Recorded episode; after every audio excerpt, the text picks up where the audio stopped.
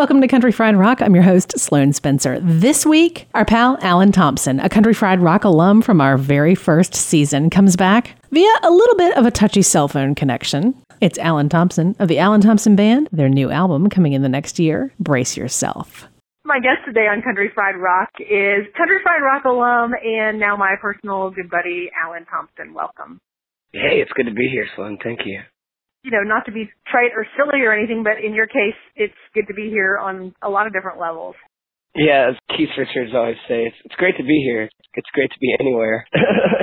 That's definitely been a uh, it's been a long, hard few years for not just me, but everyone in the band. We've did a lot of really adult stuff this last couple of years. So about a year ago, I was swimming out at Percy Priest Lake, and there's these really tall cliffs. And we're growing up in the mountains, living right on the New River, I'd always done the gorge swimming, cliff jumping, and stuff. And so I uh was doing what I normally do, and I guess did it wrong and broke my back. And I'm not really sure because it was a 50 foot drop into 50 feet of water, so there wasn't really like anything hard there for the impact other than just the impact. I think probably it was one of those reflex things where my obliques and back muscles tensed up before I even hit the water, and that's Mhm. what cr- crushed my T12 vertebrae. Holy cow. Thankfully, there were people there and they were able to get you out of the water. Yeah, because that T12 is the, the one that's the bottom of your rib cage. You know, I just thought I had the wind knocked out of me because all the pain was on my diaphragm, and so I I Mm. swam back to the boat, and it wasn't until I was trying to climb up the ladder that I realized my arms and legs weren't going to work together, and that something had happened. Yeah, it was bad. And then I was So- in the hospital for about a month after that, just trying to recover. Hey, this is Allen Thompson. You're listening to Country Fried Rock.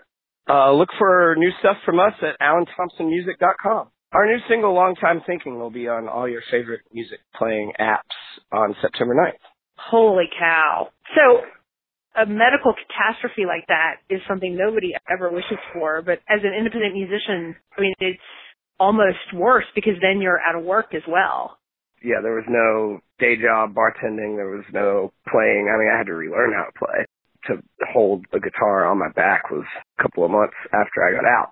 And, you know, on top of that, I didn't have insurance. And so I am just getting bill after bill after bill after bill and getting more and more scared every day. It was, it was tough.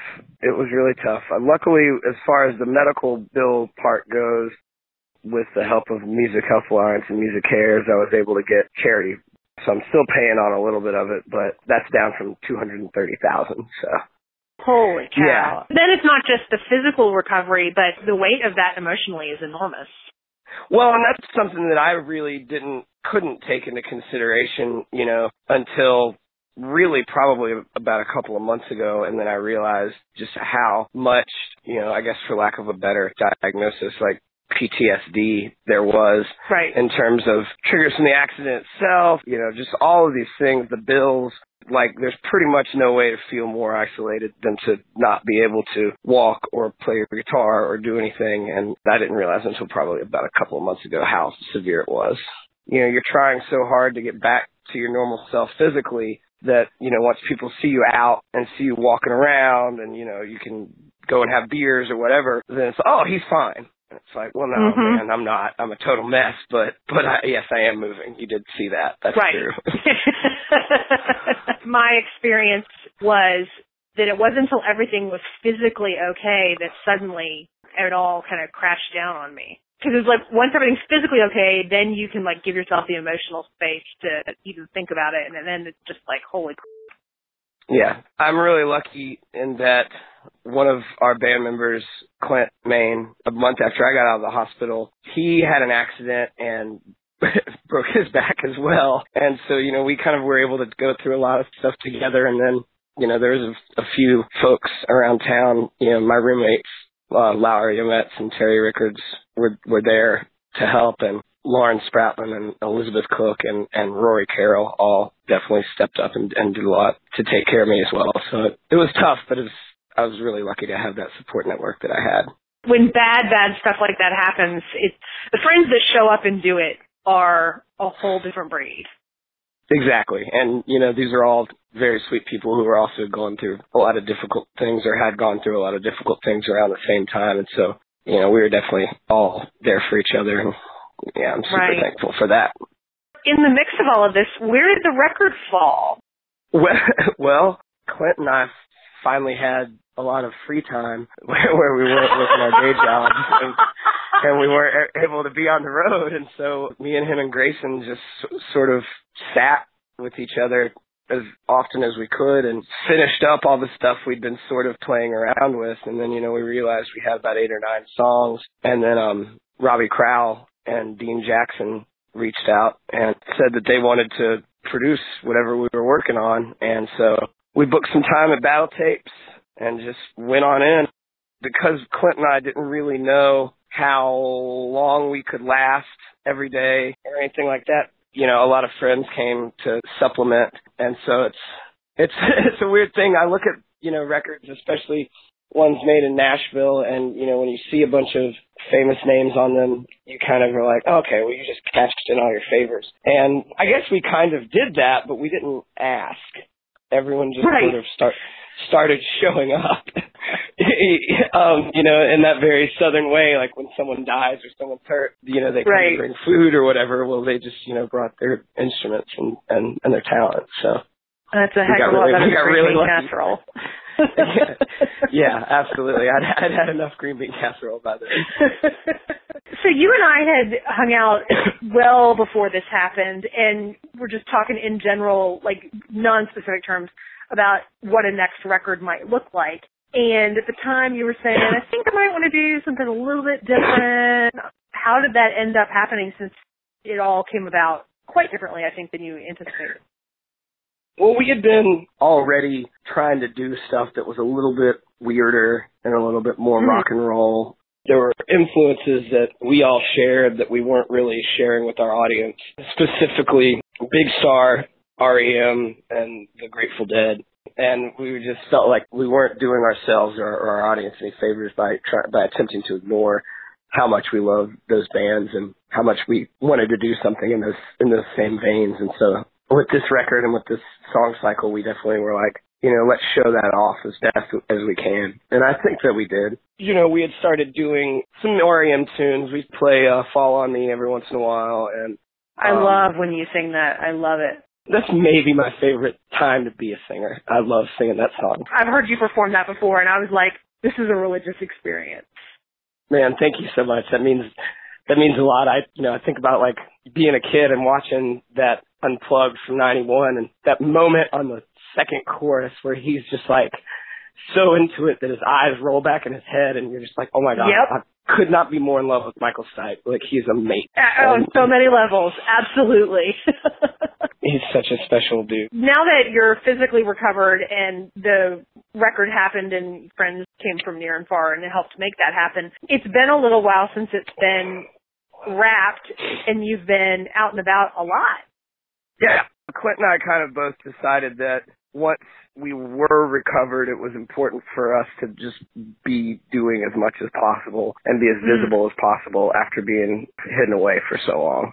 I picked up a side gig in this um Grateful Dead cover band called the Stolen and oh, it's the best, man. I I love playing with those guys so much and playing those songs and really digging into studying Bob Weir and his Mhm. style of guitar playing and his writing style and all of that. Like I'd always been like everyone, the Jerry guy and in Nashville, like I'm definitely not a good enough guitar player to be the Jerry guy. But then I started realizing that those rhythm guitar parts are difficult. He is an amazing guitar player and the fact that he's still so innovative and so fresh and on top of it at 68 just blows me away and Mhm. I, I can only hope to keep that up for myself. The record is not out yet. That's going to be a special thing coming down the road. But there's a single coming out with some pals. Tell me about that one. So uh, Mark Fredson, who wrote a lot of the tunes on, or co-wrote a lot of the tunes on the new Margo Price record, and was in this amazing band called the Lonely H that's defunct. But at the time, I mean, well, all, all the players are either in Nikki Lane's band or Henry Wagons' band, or did some time with Sturgill as well. Mark Fredson and Alex Caress, who um, has a record coming out with his great group, Little Bandit, but he plays piano for Adia Victoria now. Wow, lots of overlap here with people we know. Yeah. So the three of us wrote this song, and basically the two of them wrote this song, and I just came back into the house, and they were having stuck points and I sort of helped him fix it. And I was like, man, I really want my band to record this song. You know, it's it's it's, it's a tune about divorce and I had just gone through one when we wrote it and there was just a lot there that I felt like I wanted to say. And when it came time to make the record, Aaron Lee Tasjan was in the studio already to help Clint and I out if we got tired. But he's got this really great Keith Richardsy sensibility about him, and this song kind of lent itself to that. And so we just sort of let him take over on the guitars. And then Elizabeth Cook and I were talking about the record, and I was telling her about this song, and she had mentioned that, you know, on her record, she had a tune that she had written with Todd Snider about her divorce, and then on the new Hard Working record, there was a duet with Todd about his. So I was like, well, would you like to uh sing with me on mine? and she said yes, and I couldn't believe it. And and it's amazing. I can't believe how well our voices blended together. I mean, I guess I can, you know, because she's a good bud and she's one of my favorite singers. But it turned out perfect, and she uh actually like changed the last line of the song, and I think that that's sort of what makes the song is is that vulnerability in her voice, and you know, when she says people are it's really mm. kind of beautiful. I had walked out of the room for a minute because I was still kind of not believing the surrealness of the entire situation. And and I came back in, and Jeremy Ferguson, the engineer, was like, "God, you gotta listen to this, man," and played it. And I was just like, "Oh my God, I've never loved Elizabeth Cook more. She's amazing. Oh, that's so great. The best, man. I can't say enough good things about her." You know, Aaron Lee Tasjan's new record, Silver Tears, and Elizabeth's record, Exodus Venus, was doing really well, and just so much going on. Well, we had a day back in February where Lauren Spratlin um, who's Elizabeth's tour manager, and Aaron Lee and me and Elizabeth and Dexter all sat together once we had finally got our final mixes. And we listened to the new Hard Working Americans and the new Elizabeth record and Aaron's new record and ours. And it was like uh when regular people are watching sports, you know, like we were just like jump up and cheer. And it was crazy because we had all made these things independent of each other but around the same time and all right. going through similar experiences and it was just so wild to hear how much the four of those records sounded alike. I mean, they don't in the sense that like you can tell who's who for sure, but there's right. so many little similarities in, in all four albums and that really gave me a lot of hope and a lot of encouragement because obviously, I mean, I look up to the three of them so much, you know, and care so much about what they're doing all the time because they're so mm-hmm. talented. And so it was nice to know that like we were all kind of on the same page. And I remember asking, I was like, what are people going to do with this? And Elizabeth just goes, honey, they're going to do whatever we tell them to.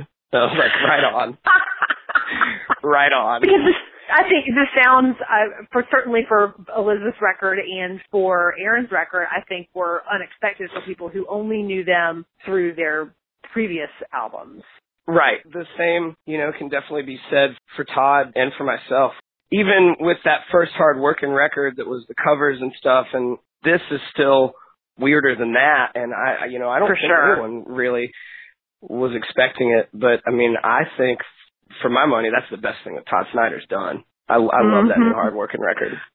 I love it. And I guess I don't have any inside information at all, but I guess that I thought that that project was, was solely for them as a collection, a collective to be able to do whatever they wanted. So for me, the only reason that one wasn't as unexpected was because I didn't know what to expect anyway. Which is totally understandable that's probably kind of where most people's heads were at with it. because it seemed like just sort of a fun side thing that they were all doing mm-hmm. to to blow off some steam. And then when they made this very serious, very beautiful album, and then decided they were going to like really get out there and tour behind it, that, I think that took everyone by surprise in a super amazingly beautiful way. when you broke your back, yeah. how do you navigate? What do you do? I, I mean, you, there, I know that there were groups that ultimately were able to provide some help and support to you, but how do you even find them? Being in Nashville as long as I had, and I'd done volunteer work with this group that you go and you play for people that are in the trauma unit and stuff like that. And so through them, I was kind of already tapped in with MusiCares and the Health Alliance, but then also through Shiloh Morrow and Polly Parsons. Like they do a lot of work with MusiCares, and so they, you know, got me in touch with them as well. I already knew that I had a network of people. It was just a matter of like, when am I going to be able to get out of this hospital bed to start reaching out? I like, I never knew it wasn't going to be okay. I just, I just, it's, I'm a very impatient person, so it took me a while to like get to the point where it was actually okay, and I and I knew it. You know, the thing that it made apparent for me, not living there and you know not being involved in the day to day life of my friends who are in Nashville, was that not everybody has knowledge of what do you do when things go really, really, really wrong. Like, how, who do you reach out to? Who can actually help? And that was kind of the thing. I try to be a fairly independent person anyway, and I didn't know who to reach out to. You know, it's one of those things where I just kind of had to watch it and see and figure out and learn who my friends were and who they weren't. Mm. And that was just real lucky that I had a core group of buds that that were just right there and on Right. top of it. You know, We've chatted over the years, so and yeah. kind of ended up coming up with a plan to have a fun night that gives back in a very direct way. Talk a little bit about what what we've got up our sleeves.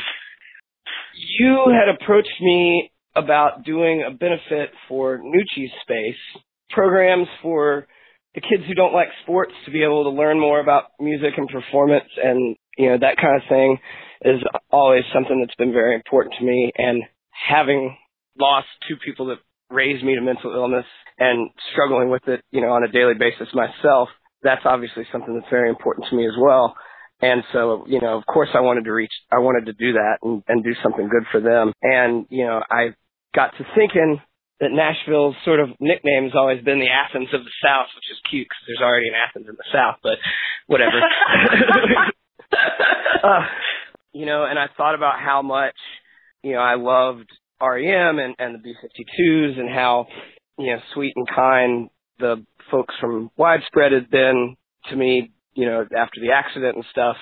And I was like, man, wouldn't it be cool if we put together a band and just had a bunch of guest singers sing their favorite Athens band songs and just have it be like Nashville's salute to Athens. And then I was lucky enough to run it by uh, Thayer Sarrano, who had just moved here from Athens and also teaches at the rock camp at Nuci Space. And she agreed to put a band of Nuci Space campers together to be the backup band. So it's an actual Athens band backing us all up, and which is I can't be happier about that. I'm so excited about this. I can hardly stand it. It's gonna be so fun. It's just gonna be the best. I'm so excited. It's gonna be awesome. Like okay, so the camp amps, camp amps is what they call their kids rock camp.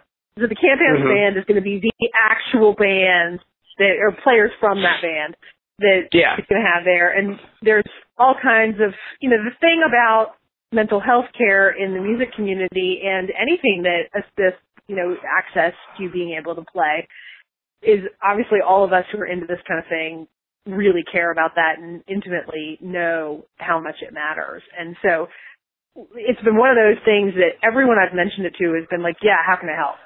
Good.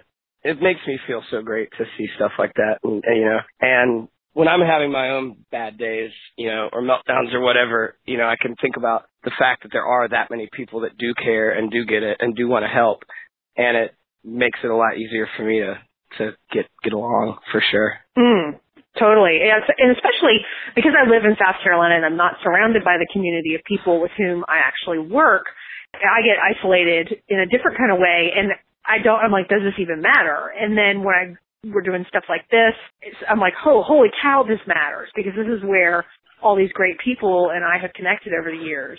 And so it does matter, you know, it matters on a, on a greater level. And so I'm super psyched. People are going to be able to come and eventually we'll have tickets on sale. It's going to be happening at the Basement East on October 20th. Thursday night, plane tickets are cheap, hotels are cheap. Come and join us. Yeah. it's going to be awesome. I hope we sell out. I hope it's amazing. I- If it's just me and there in the audience, it's going to be the best night of my life. I'm so excited for this. I'm so excited to sing the tunes I'm singing and to hear everyone else's take on on everything, and it's gonna be awesome. I'm so excited.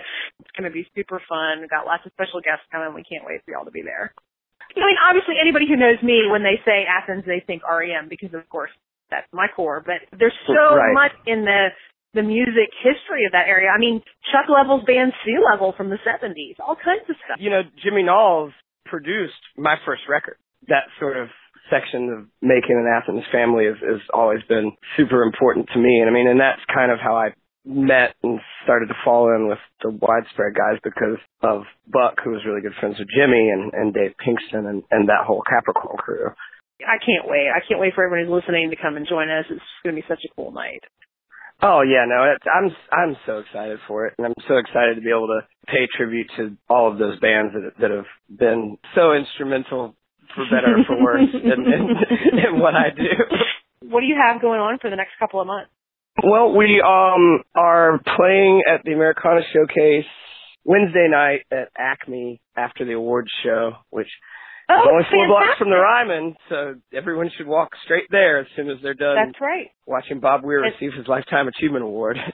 and so I'm excited for that. And uh, we're Becca Mancari is playing before us, and she's just an angel and one of my favorite singers. And so she's actually going to uh, sing with us that night and do the duets that I do with Oh, Elizabeth cool. on the record. Yeah. So I'm, Oh, I'm, super I'm, cool. I'm so psyched for that. It's going to be real fun. We've got some fun surprises. It's going to be good.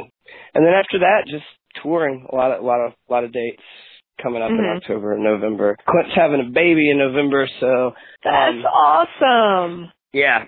So we're gonna um not be on the road a lot or not be on the road with Clint a lot during that month, but you know, Sure. after the first of the year, we'll plan on hitting it pretty hard again. I've gotten a little sneak peek of your album cover. Tell me about that because I happen to super dig it. Oh man, um, this guy Joshua Marc Levy from Asheville who does amazing album art and posters. He did the uh, the packaging for that Black Crowes record, War Paint, and that Yes. of course is is how he he he got my attention because I don't know if you've noticed, but I'm a pretty pretty big Chris Robinson fan, and yeah. I, did, I, did, I dig that guy a bunch. And uh so so I reached out to Joshua when I knew we wanted to do something a little bit weirder and a little bit less traditional and a lot less Nashville. You know, I told him our story and he thought it was amazing and he came and saw- us in Asheville and by the time our set was done he had already drawn a sketch of what was going to be the cover. oh. And we all went out to dinner afterwards, and it was the band uh, minus Clint because he was still in the hospital. And Rich Mahan was subbing for him, and then Lauren Spratling came out to tour manage, and we all sat down, and Joshua showed this to us, and and like Lauren and I just like started crying, and we were just like, yeah, this is gonna happen. This is the way it needs to That be. That is fantastic. Yeah.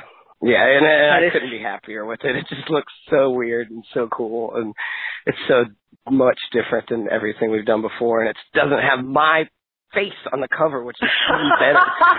There's nothing I hate worse than just like staring at me while I'm at the merch booth, you know? Like, that does get weird.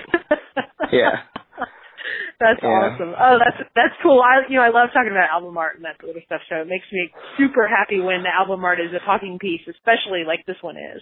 Rob Crow, who produced our record, has, likes to have fun with Photoshop, and so when I posted the cover for the single online a few a few weeks ago, Aaron Lee had some comment. I was like, "That's really cool, man." I was like, "I think it needs to be more psychedelic," and so Rob took a uh, picture of it and put Aaron Lee's face on that that Buddha that's swimming through the ocean, and he's like, "I think I think I figured out how to make it more psychedelic, man."